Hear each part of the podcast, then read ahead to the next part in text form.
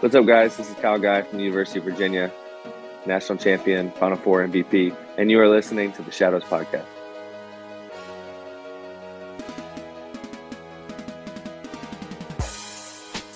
All right, welcome everybody to the first episode of our season three of the Rebound series. And today I am thrilled to have with us Joanne P. McCallie, Coach P. She is an author, she is a speaker, a mental health advocate. She's actually a trailblazer in the mental health field. Hall of Fame Division One women's basketball coach with 646 wins. She's coached as an assistant at Auburn, right up the road from where I am right now. Uh, at Maine, Michigan, she was a head coach at Maine, Michigan State, Duke. Those of you that know me are like, oh, this is going to be fun. And then she earned National Coach of the Year in 2005, led Michigan State to the national title game. She's actually been in three national title games, 22 appearances in the tournament, eight Coach of the Year honors, coached for 32 years, two-time U.S. basketball gold medalist, the first Division One coach to win conference titles in four different conferences, which I thought was super cool. The ACC, the Big Ten, American East, and North Atlantic Conference. Oh, welcome to the Shadows Podcast. Thank you, Trip. What a wonderful introduction. And it's great to be here with you. Absolutely. And uh, I love the setup in the back. You got the 600 wins behind you with the sneakers and got your book.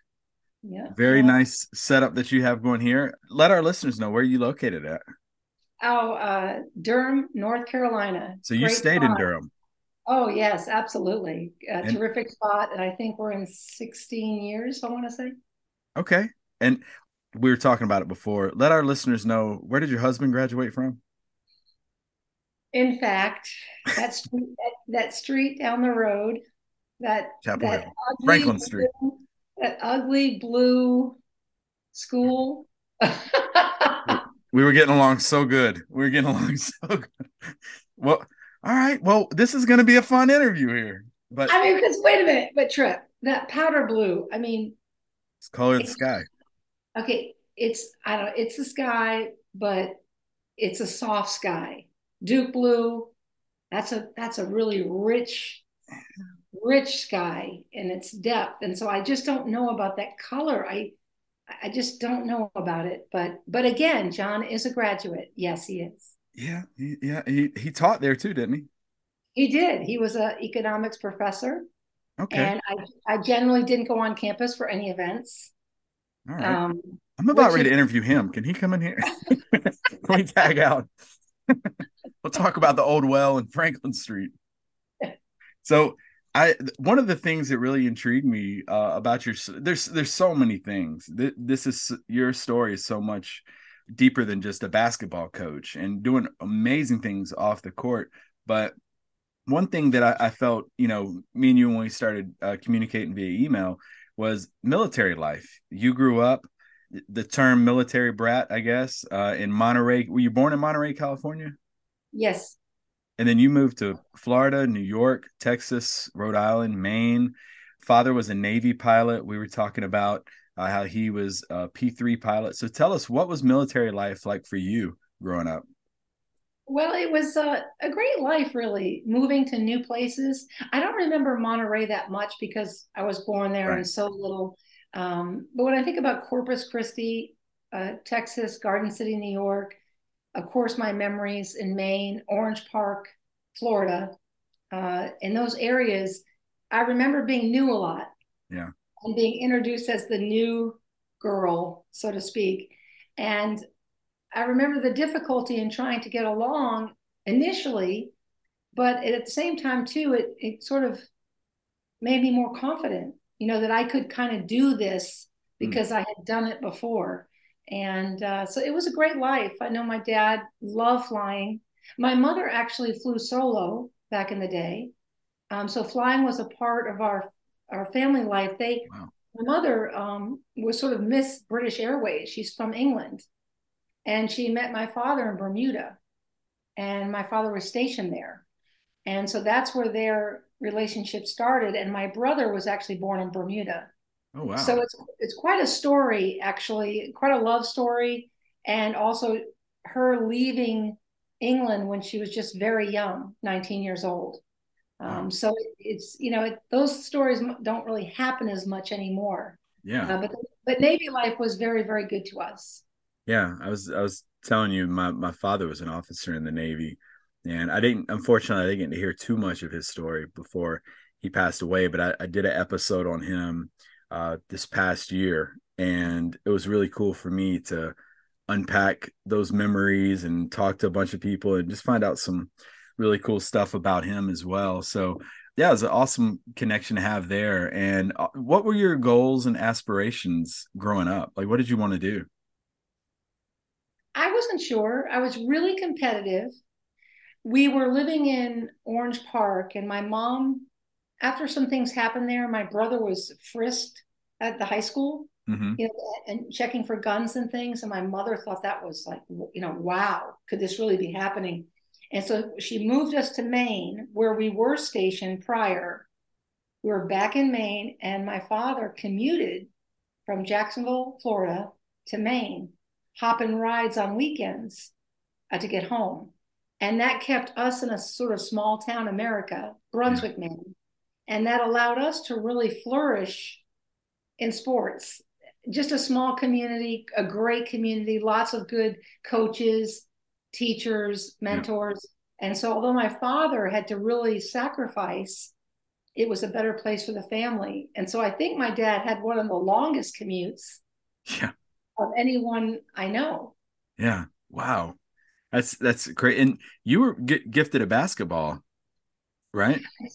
It started at, yeah, well, yeah, it was. it started in fifth grade, so I was sort of bitten by the bug in fifth grade. Okay. And in sixth grade, it really took off from there. And I was very fortunate. I had a great coach in junior high mm-hmm. and in high school.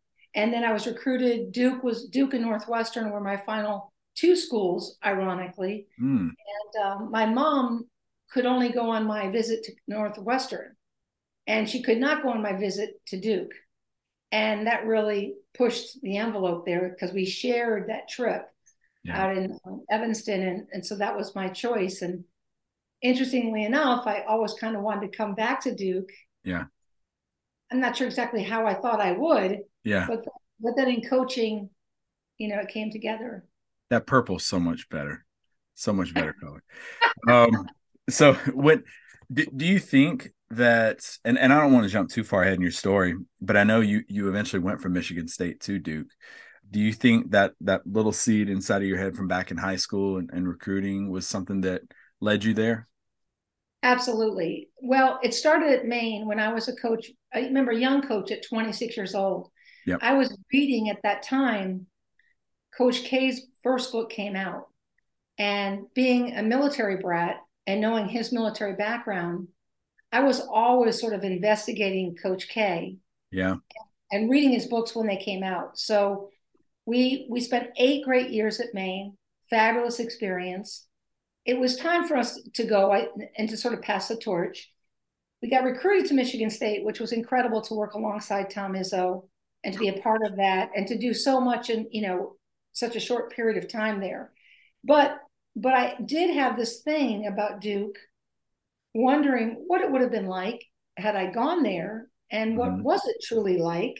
And I was drawn there by you know, coach and made sure that I met with him when I visited campus because initially I wasn't going to meet with him. Yeah. He, he wasn't on the itinerary. And I requested a meeting because it was very important to me that I yeah. meet him. And it was a great conversation and and it was a gosh, it was 13 years, so it's a long time. Was it Leading with the Heart? Is that the book? His first book. Yes, I'm going to say yes. It was that. I think it, it's uh, I think it's this one right here. My ring light. Yeah. Yes. I so think I, that. Yeah. I read that one on the deployment, and I've uh. Okay, Carolina fans, you turn it off if you want to, but I, I've always respected Coach K and really admired him for what he's done on and off the court. My favorite team was Team USA, but uh, I tell people that was my favorite team he coached incredible and and wow, what an opportunity to um I mean, you talk about being lucky with Tom Izzo and Coach K uh right there with you. Oh my gosh. But I could write a book about that, but I oh guess my, I won't. I guess I, I bet. Won't. It's Tom, not going to be next book, but yeah, it was great. I got to say about Izzo. I mean, Tom is just a remarkable person. You know, yeah. really uh, very helpful. We went to the Final Four the same year. Mm-hmm. They were they were in Kansas City. We were in Indy. That was very special. Matter of fact, it was Carolina that bumped Michigan I wasn't, State. I wasn't going to say it in the semifinals. yeah, and it, we made it to the finals. You know, that was probably the greatest moment of my personal uh, career uh, yeah. coaching against Pat Summitt and beating them in the semifinal after being down 16 with nine minutes left. That was quite a a, yeah. a tall task and a great team uh, that accomplished that. But but I really Michigan State is very special to me, and I wouldn't have left Michigan State ever if it hadn't been something so unique. Yeah. And to be fair about the story, though, Duke and Carolina were on my list because I the, the only list I had because I wanted to go back. I wanted to go to the Triangle where all the basketball was quote happening. Yeah, Tobacco Road. So I was open to actually both schools, and I never thought either one of them would open. Yeah. You know, and then and then that opportunity did. Um, so it's funny how things work out sometimes. Yeah, and then you the part of your story that I really want to unpack here is uh, you were an assistant at Auburn uh, for for four years, what eighty eight to ninety two, and then uh, you were at Maine for about eight years there. And this is where your story to me gets really intriguing because uh, that's where you were diagnosed with bipolar disorder at the age of 30. Is that something that, in hindsight, looking back, where did you first see symptoms of that or start to think that that could be something that you needed to um, possibly seek advice on? Never did I think that in a million years. Um, Trip, you have to think back to how many years ago that was, yeah. right?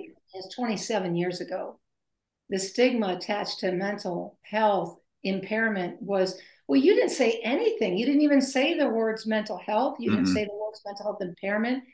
I was really excited about what we were doing. We were very good um, becoming a very special team. And it's interesting that the birth of my daughter occurred in 94 and it was a year after um, having maddie. And, and there's actually a lot discussed in research about hormones and shifts in bodies for women anyway. And so it it occurred a year after. And it surprised me. It stunned me. I was in denial. I didn't believe it. I i had doctors say i had to take this medicine and i didn't want to take any medicine. I was an athlete. Like of course i didn't need medicine.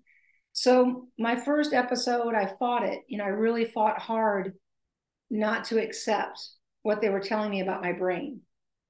And at some point in there, I had a psychiatrist who was really thoughtful and said, You know, coach, you realize your brain's pretty special. And she came from that side. And I, you know, what do you mean by that? She said, Well, did you realize the percentage of people with bipolar disorder, their IQ? And she started to talk about this sort of benefit or something I should know more about bipolar disorder. And she just caught my interest for a second there. And I said, What are you talking about? And she said, and so then we were back to brain health. And then she she appealed to chemistry, you know, science, the idea that it's a chemical thing and it's very workable. And this is what you do, and no, you're still the same great athlete. And and so it was really a shift I had to a psychiatrist who made all the difference for me plus of course great family support. Yeah. You know my, my husband wasn't actually too worried about it relative to he saw it as a chemistry issue. He, he's yeah. a scientist by nature and so he had a pretty even keel but we had never heard of this before. I mean bipolar disorder we never heard of it before. And it was quite an education. And the team my book is a lot about loyalty and and just how that team stood by me I took two weeks off, had to kind of reboot myself, obviously, and we went on and won more championships. Like we we didn't even interrupt what we were doing. And I the reason why I tell that story is because when you have the right doctors, when you have the right support, especially with a team, like I, I did, then you can do anything still, just be, you know, even if you have some kind of brain health issue. Yeah. Yeah. Did you, and like you mentioned, the stigma at the time was completely different. Was there ever a time where you're like, this is something that I want to come public with and be an advocate at this time? Or was that, were you worried about possibly like recruiting, just that stigma in general? Well, at Maine, I can say I wasn't ready to. Yeah. Right. I mean, I just wasn't ready to talk about it publicly. And my players did not know, they knew that I had, we called it exhaustion. And that was actually accurate, but there was much more to the story. So in Maine, I was just kind of, you know, recovering from it. Now, when I got to Michigan State, I started to percolate relative to sharing it. And we zipped to a national championship game in five years. And I thought that I had the platform.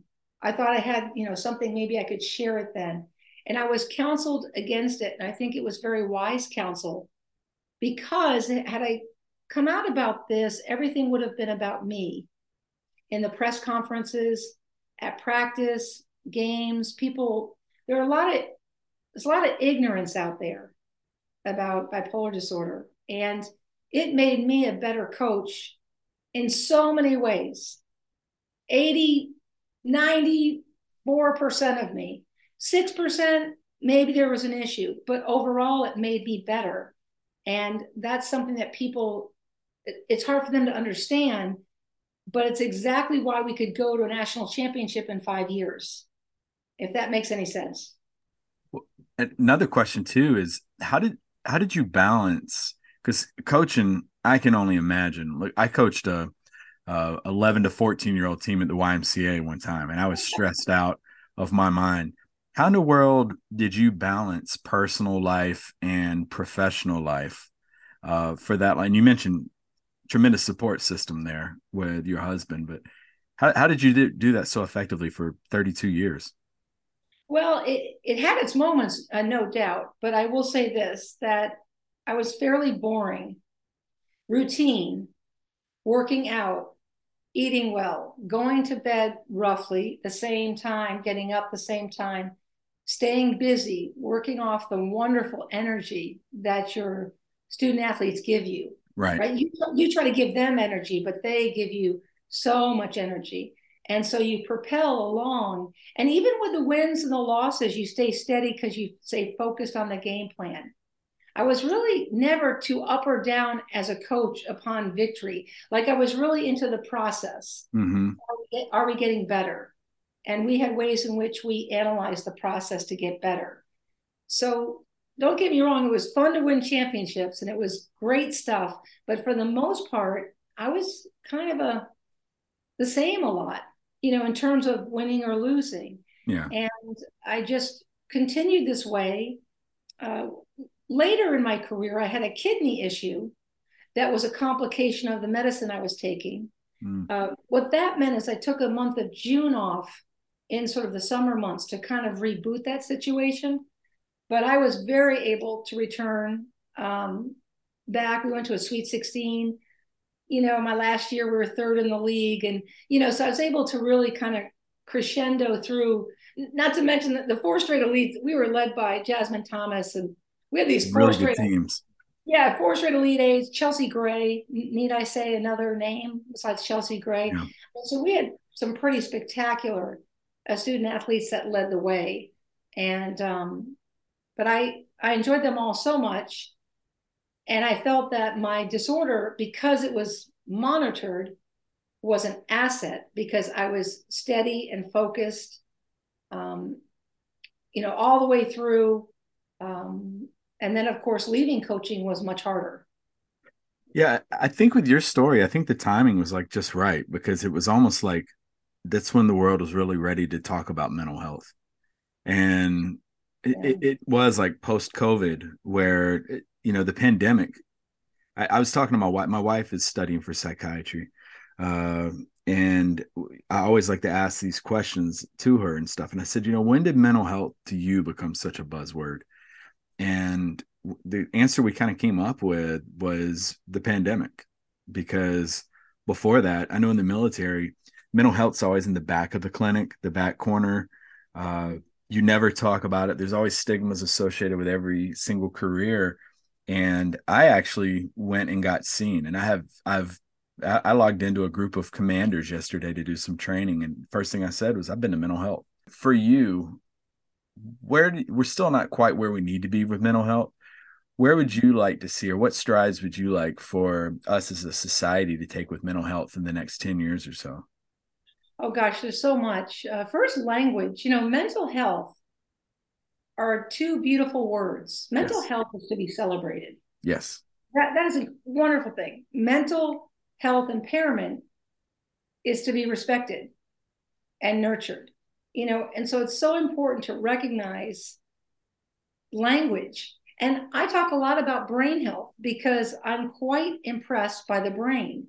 And what it, the way it should go is just like somebody has a heart issue. You know, somebody's saying to me, well, if you had a brain issue and you're, you know, coaching a game, you know, what would you do? And it was sort of a weird question. Well, wait a minute. If someone has a heart attack coaching a game, I suggest that they might not finish that game. Right. See, I mean, like it's a heart issue. It's a brain is a organ issue. And it's like kidneys, it's like high blood pressure.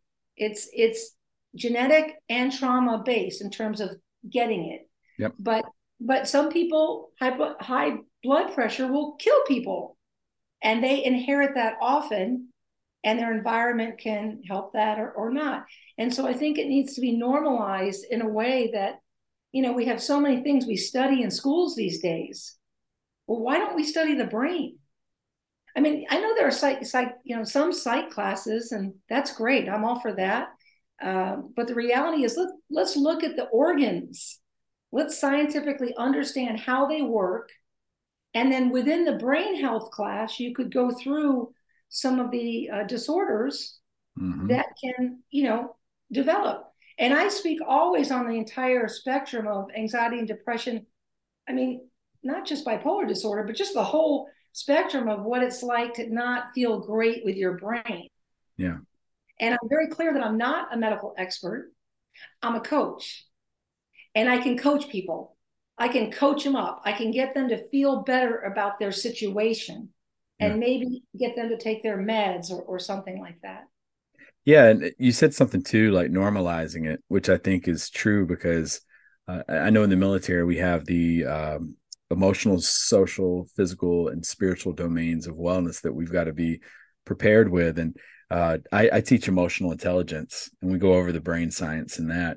And I always ask people, what does the brain do? And, and the answers I get are think, uh, you breathe. And, but I'm like, this is such a vital piece to us. Why do we not know more about it?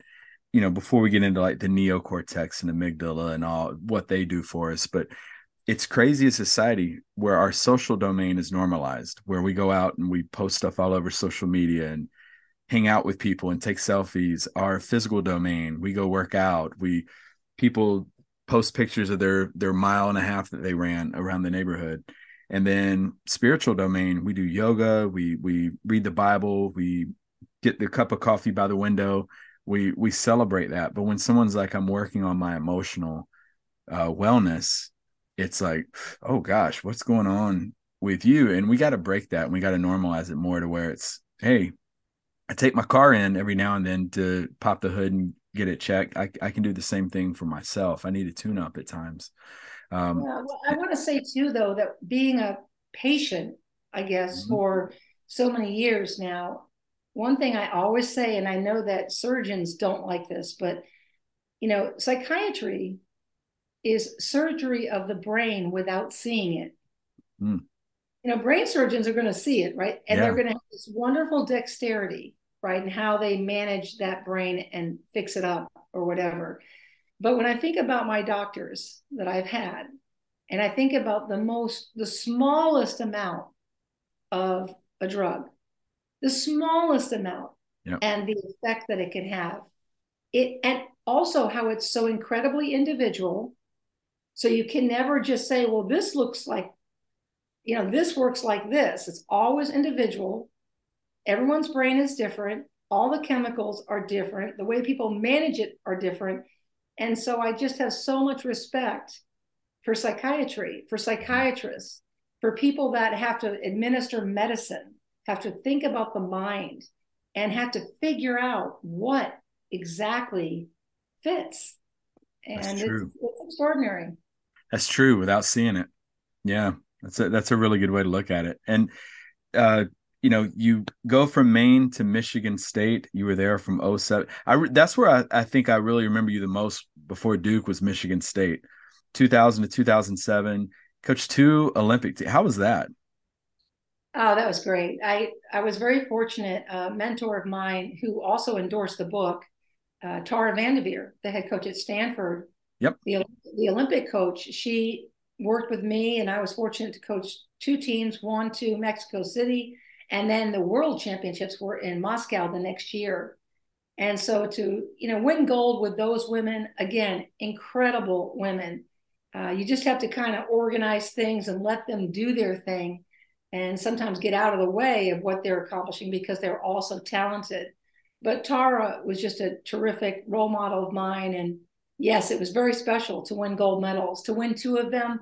You know, it's something I'll always remember. And, um, you know, just putting on the USA gear as a Navy brat. You know, here I am oh, yeah. showing up at my hotel in Colorado Springs, and I'm looking on my bed. They had it laid out, all the USA gear.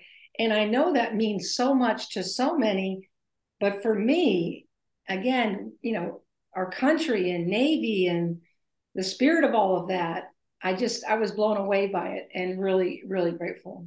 That's that's so cool to hear. Yeah, I I couldn't even imagine. And I who was it I interviewed? Sherri Coale, Coach. Mm-hmm. She was on last season's rebound series, and she was talking about um, coaching in the Olympics uh, and stuff. And I think Jackie Stiles actually played in uh, the Olympics as well. So no, that's that's really cool to hear that. One thing I want to ask you, kind of to take a break before we get the Michigan State piece, how what do you think of the growth of women's basketball over the years? Because in the '80s, late '80s, uh, early '90s. I remember the the Final Four was like an afterthought almost on television. It was just kind of thrown in an ESPN slot. But now get just as big a stage as as the men get with the Final Four presentation. Yeah, it's, it's remarkable. I mean, you think about the great coaches, of course, but most importantly, you think about the great players. Mm-hmm. When you look at a Diana Taurasi, yeah, and what she's done for the game, and how she played at Connecticut, and how she led them uh, to national championships, and you know, you think about Candace Parker, you know, somebody that was dunking it at a young age, so the rim wasn't quite as high anymore you know, Candace had an incredible career at Tennessee, and the list goes on and on. I mean, I can, I, right now, I look at Chelsea Gray. I go back to Chelsea. I mean, mm-hmm. we recruited her. She came to Duke. She was incredible. She had some injuries at Duke, but now she's the best she's ever been. I've had so many people make a comment. She's the best passer in the game, male or female. Mm-hmm. And so, you know, she's a creator. You know, she leads her team as well. So there are names like that that just talent level skill sets have just gotten so much better. You know, the, the three point shooting's gotten better, the ball handling's gotten better, just the way the game is played, the creativity. Um, again, Chelsea Gray is like Magic Johnson, right? I mean, she has that kind of no look ability uh, where she can just, I mean, literally her passes are incredible. They're magic. I mean, they're, yeah. you know, she's her own person, you know, magic's magic. I, and I like him because he's a Spartan. I had a chance to meet him and talk with him a little bit, but uh, the reality is these these women have committed to their game, mm-hmm. and so now people are just you know my son's favorite player growing up at in Durham was Chelsea Gray. That's so cool. He, he wrote an art. He wrote a piece on her about uh, my hero. Oh, that's that's super cool. Yeah, and he was just young because again, yeah. she, she was elevating in a way that people couldn't, you know, couldn't relate to that on the women's game. It just seemed yeah. so like she was playing the men's game. And actually, what's happening is these women are playing the highest level of the women's game. Yeah. Not to mention better screens, better execution, I think, you know, more fundamental stuff. across the board. I was gonna say I've been watching a lot more the past couple of years, especially with my daughter being 15, and she is just absolutely hooked to college basketball and follows men's and women's. Um, but she, her, and I will watch some of these games, and and sometimes, if not more, especially now with transfer portals and NILs, women's basketball to me is a cleaner product. Like it is better plays run out there. It's just better half court offense. Better, I mean, the the coaching, the X's and O's. Um, it, it's I, I, watched the ACC game not too long ago, and uh, it was just fun to watch. It was just good basketball. Yeah, huge advocate for it. And how cool you talked about the moment of laying out the Team USA gear on your bed, and just that like, wow, this is a super cool moment. 2005, the Final Four and Indianapolis, I believe, is at the RCA Dome. And you mentioned you coach against uh, Coach Summitt, defeat Tennessee, like you said, you had to come back, uh, and then played, I think, Baylor in the national championship game. But how cool was that for you, for especially the journey that you've been on with your journey with bipolar disorder and everything, and even just starting out as an assistant at Auburn and being like, now I'm here, one of the last two coaches here at the Final Four. How cool of an experience was that? Yeah, it's hard. It's hard to describe. I I only think about that team. We had seven players that played. You know, the the gift of of staying healthy. Mm-hmm. We, we were seven deep, very talented because we played so well together. Yeah. You know, Christy, Kristin Haynie was an incredible point guard for us. And we had people though that stepped up all over the place. Like the, you know, the the starting five was so balanced and they knew each other so well. And I felt like they took me on a ride and our staff, you know, they, we beat that year. I mean, we beat Connecticut at Connecticut. We beat Notre Dame. Virtually impossible. Um, we beat Tennessee. We beat Stanford, uh, Vanderbilt. I mean, it just was one of those years where so many things came together. We won so many close games by the leadership. Yeah. And then to have that Tennessee game occur the way it did. We, we, struggled with our legs. You know, after that Tennessee game comeback, I will say the national championship was kind of tough, but you have to give credit to Kim's team. That Baylor team was super, super good. Yeah.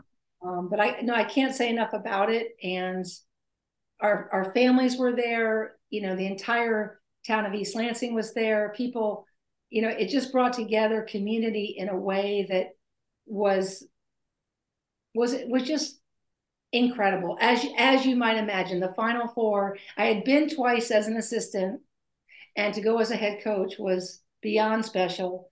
And the Final Four memories are just something you'll never forget if you're so fortunate to be there. Yeah, I, I couldn't even begin to imagine. I read somewhere that before you ended up going to Duke, uh, there was rumors of like Florida or LSU potentially trying to to lure you that way. But I think you answered it earlier, like why you chose Duke ultimately. But where do you think your journey would have ended up if you just would have stayed at Michigan State? Well, it, oh, that was such a difficult situation. Yeah. There were some contract negotiation problems. Uh, there was a big issue about a buyout that I didn't think belonged. That's what I read. Yeah, and that was too bad because it kind of soured things a little bit because I had asked them to take it out and that I'd feel better about that. Not so much to leave, just not to be sort of owned the yeah. way in which those buyouts. I think buyouts are a really bad thing for a lot of reasons. Um, but anyway, wait, what did you ask me?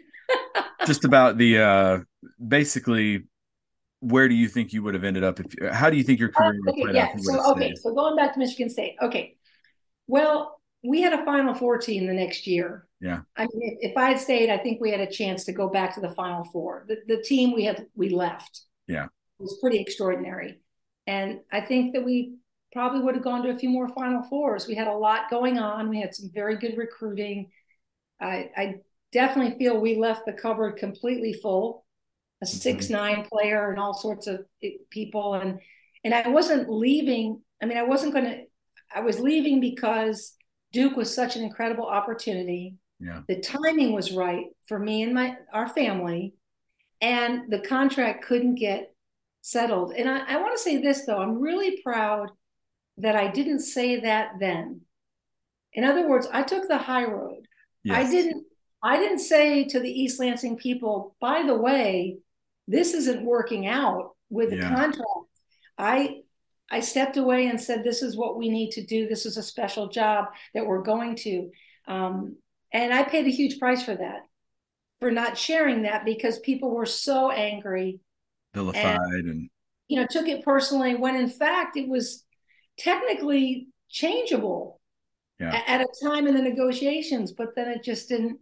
I never got that buyout. And then, of course, Duke's over here saying we don't have buyouts. Yeah.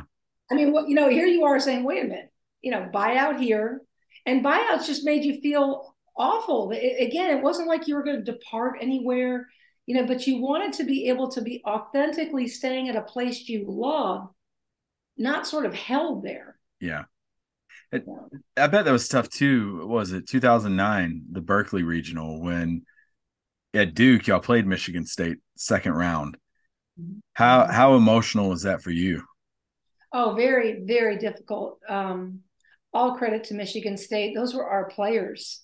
I mean, they yeah. played they played incredibly well, and I think it was so surreal because when I would make a call or something, ten players would look at me the five Duke oh. players and the five Michigan State players. Yeah.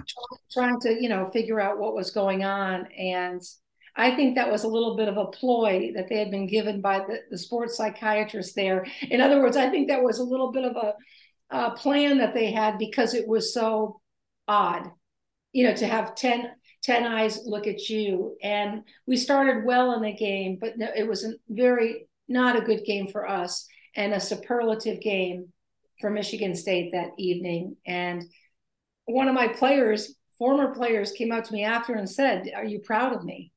Oh. You know, and I said, Yes, of course I am. I'm very proud of you. Yeah. It was just it was it was too close, right? I yeah. It was very disingenuous of the committee and Selection committee gets very sneaky with that stuff. Yeah, they, they like to get kind of catty and let's do this. And I felt it was a little disingenuous, but I also know that that sometimes happens too. So I'm not throwing this Tar Heel card back out there, but I got sick and tired of seeing Roy Williams lined up with Kansas on a bracket for years there. Uh, it was just, and they'll do little things like you can tell when a coach goes to a new school or someone transfers, you can almost predict who's going to be on the 7-10 line in the the tournament. You're like, oh, they're going to try to pair those two up for a, a second round game. How yeah, are you on? That's a good example, though. Yeah, Roy and Kent. Yeah, that's a good one. For like three years there. Yeah, that's the best one, I think. It, because it, it was tearing him up every single time. And then I think they they beat us in the tournament, and then Roy shows up to the Final Four supporting Kansas with a sticker, and Tar Heel fans just absolutely tore him up for that. And I'm like, he he he coached there. He he spent years of his life there. That's the, the part I hate is when Well, that's the thing I want to add. I mean, as coaches, we do see it that insular in terms of the love for the student athletes we had there. Right. I mean, the, the way I cheer for Maine, the way I cheer for Michigan State, the way I cheer for Duke, the way I cheer for Auburn, mm-hmm. like you just don't ever forget. Right. Right. You don't forget where you've come from. You don't forget the experiences you've had. Coaches may change or times may change, but I could easily go up to East Lansing right now, sit courtside, and go bananas. Yeah. You know, I mean, like it doesn't matter whether or not I was welcome or not, didn't wouldn't be the case. You just support, you love those teams and you love the reasons you were there. Yeah, and something else I want to ask you about too, which I, I when I mentioned I talked to Coach Coale, and she said that the pandemic was kind of the the portion where she was like, I think I'm about done with this. I've got to pack things up. For you, 2000, it was what summer, early summer of 2020 is when you ended up retiring. How much did the pandemic year play into that? Okay, so let's see, let's back it up. I stepped away in July 1st, 2020. And I had written Secret Warrior was kind of before the pandemic. Okay. Because I completed that. I was writing that in May. Make sure I have this right. I was writing that in May because we couldn't, pandemic had hit and we couldn't go out and recruit much. Yeah. You know, we couldn't we couldn't do anything. So I had extra time to be writing. So that's how that happened for me. And then as pandemic was happening and you're going into the next year, I had two issues. Pandemic, yes, but I was had the last year of my contract coming up. Mm. And we had finished third in the league in the ACC my last year, except that got evaporated like everybody did because pandemic, nobody played that NCAA tournament. Right. So I felt really good about that strong finish because we had had a tough year that year with some early losses in December and some issues on the team, just issues with all sorts of issues that we had to work through. And then we had this incredible crescendo finish. Now, we never got to go to the NCAA tournament to see what would have happened. But to me, that was a little bit of a completion. Yeah. And on top of it, I had a year left on my contract. So I felt like, well, I can be done now and I can be done and we can work something out with Duke. I can, you know, get some kind of severance with them, which I did.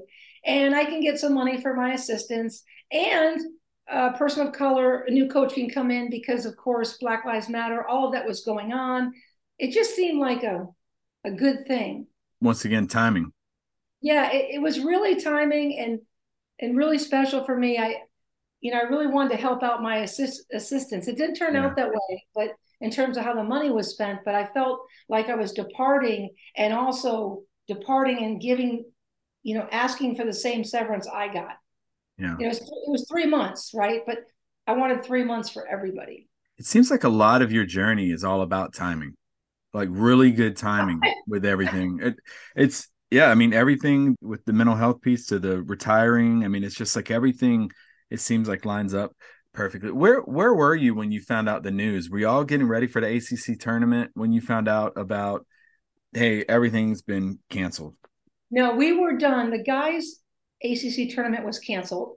I remember that. and we were done with ours and we were i think we were back and then That's it, right, because the women's is a week before. right and then it hit then it was like you're done and that was obviously for everybody hard just hard to understand the men's was so weird with that trophy ceremony with Florida State. I don't know if you remember that, but they kind of just came out on the court and handed them the trophy and never to be heard from the rest of that year. So it was it was just an, it was a different time, a different time.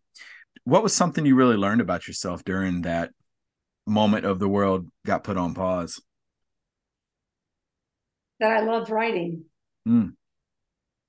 you know i had the, i have two books out right i've got the choice not chance and that was published while i was coaching at duke Yep. and then secret warrior you know came out and i had been working on that and that's because i felt it was time. I, Yeah. you know it just was time. I was i was getting itchy uh, to tell that story. Um, and then of course it paralleled what was going on with the mental health piece. And now i take fiction writing i'm writing a fictional novel which will take but fiction is much, much more difficult than nonfiction. And i i give myself 10 years to complete this book I always ask what uh, authors who do fiction, how do you choose names for your characters? oh it's so fun Yeah. I mean, that you you think about, you know, you've got your villains and Yeah. you've got your heroines and heroes and and I don't know, I have to think about something that will allow me to remember them.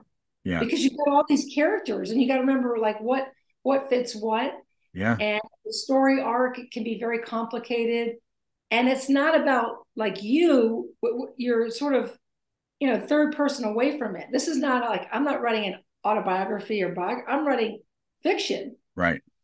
technically modern historical fiction you know modern not not really historical fiction but Right. trying to cover all sorts of concepts where if you read the book trip i would hope that you would be seeing all the themes but not necessarily you would know who's who Right. So be- before I have you tell us about your two books, um, I've asked this question to someone before. Apparently, Trip is not a good romance novel name. Would Trip be a a hero or a villain name? I have a film because I like North Carolina. You know, you know, I'm going to say it could be both. It depends on how you write up the character. Okay. Well, I like North Carolina, so I'm a I'm a hero. It's a character development all, all the way. Okay. So yeah, do do tell our listeners more about uh, choice, not chance, and which was, I believe, a, a, philosophy you had back from your time at Maine, correct? Mm-hmm. And then as well as behind you, uh, Secret Warrior. Yeah, I think the choice, not chance. You know, rules for building a fierce competitor.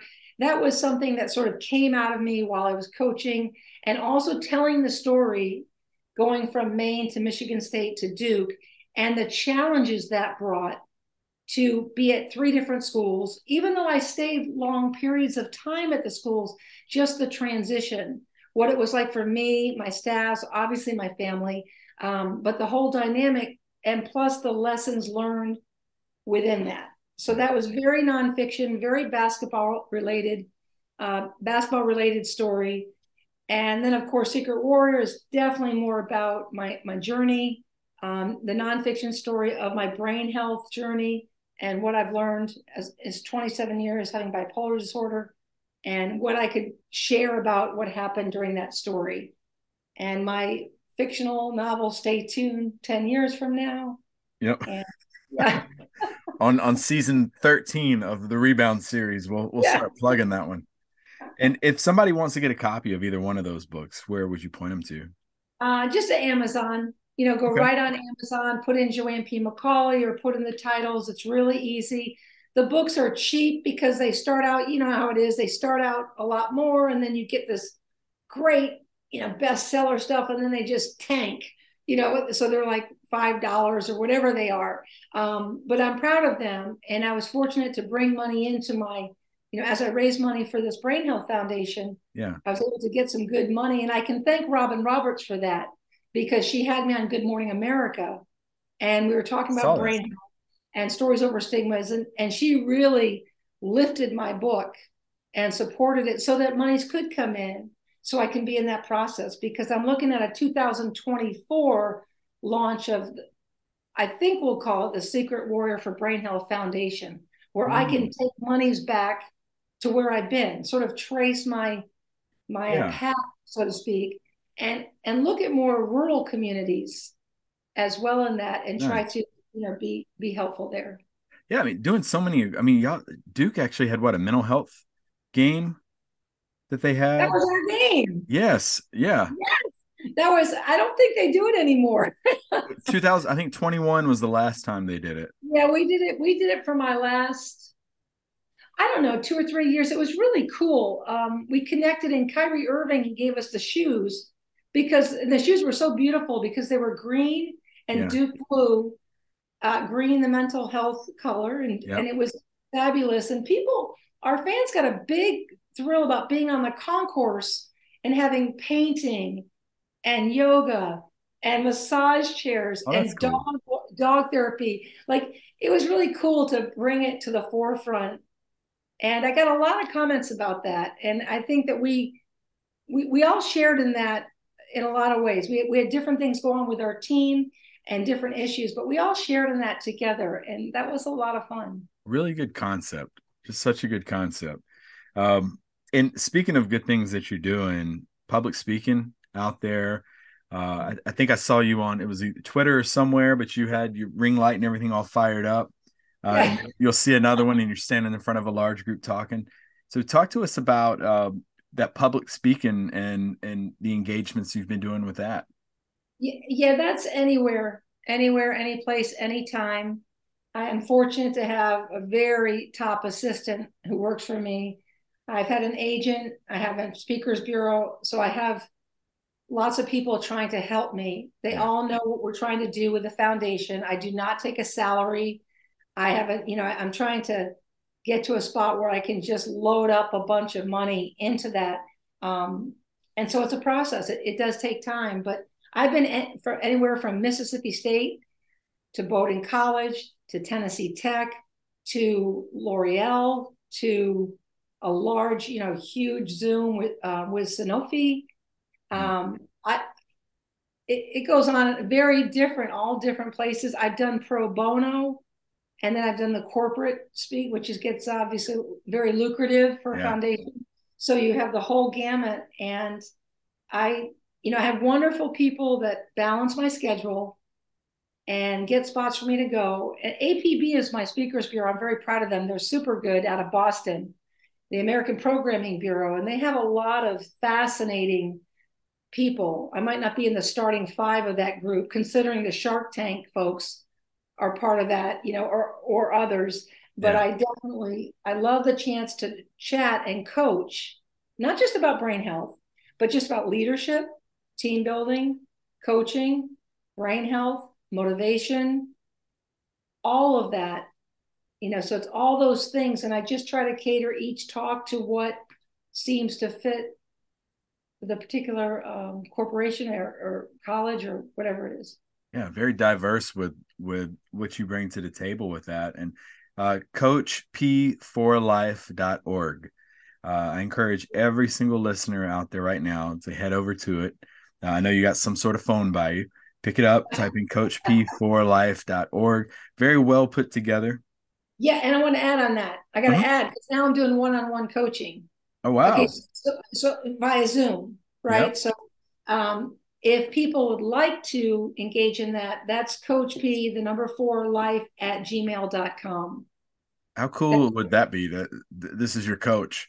Yeah, Uh, it's it's I, it's been super fun. That it's been so rewarding to sit with a person and and hear their story, and, and we get right to it. I just ask them, you know, what? How can I Yeah. help? What what can I help you with? Let's go. And again, it's a mixed bag of issues.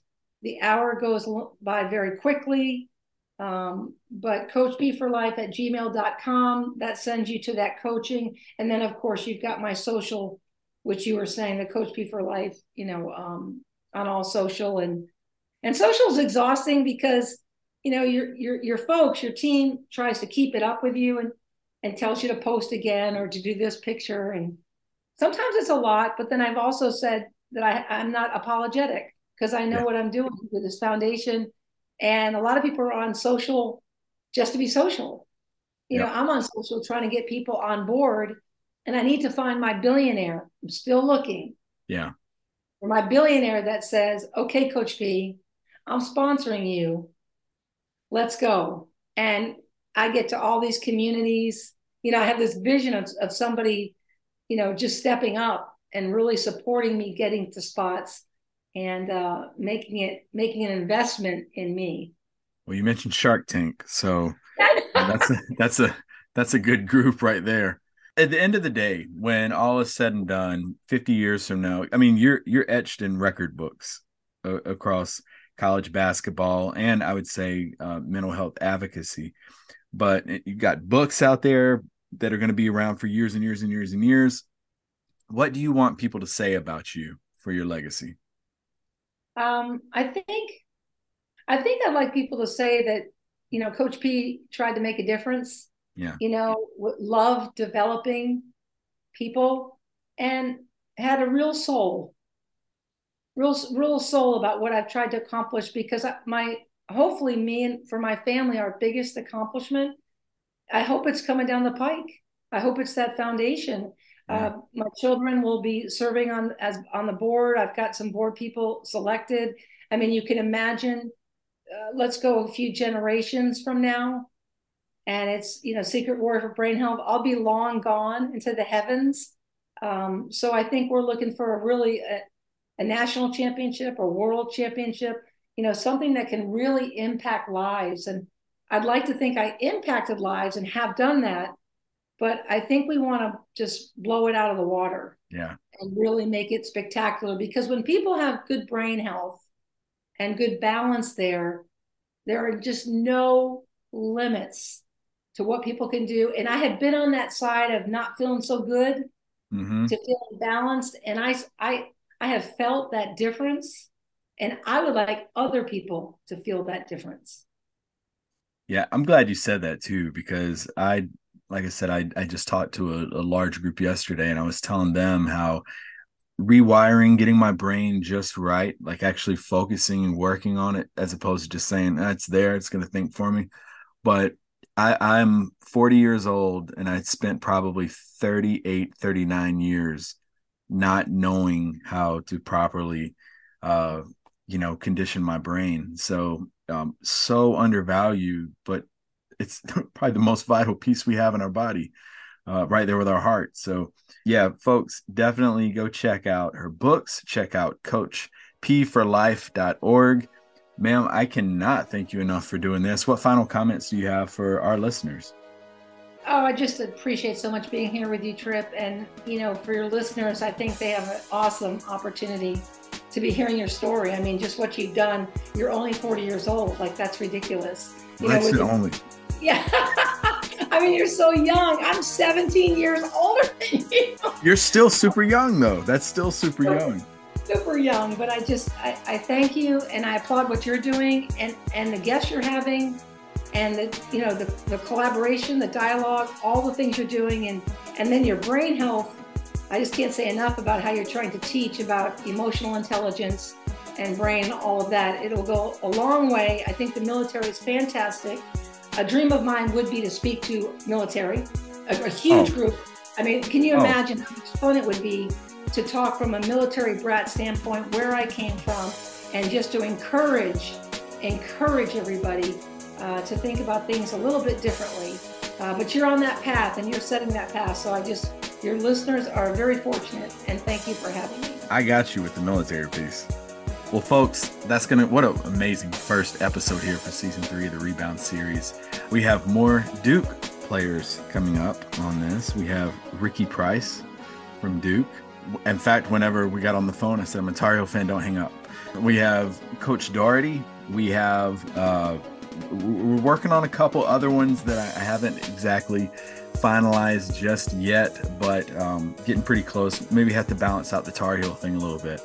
We'll see you back for another episode next week here on the Shadows Podcast.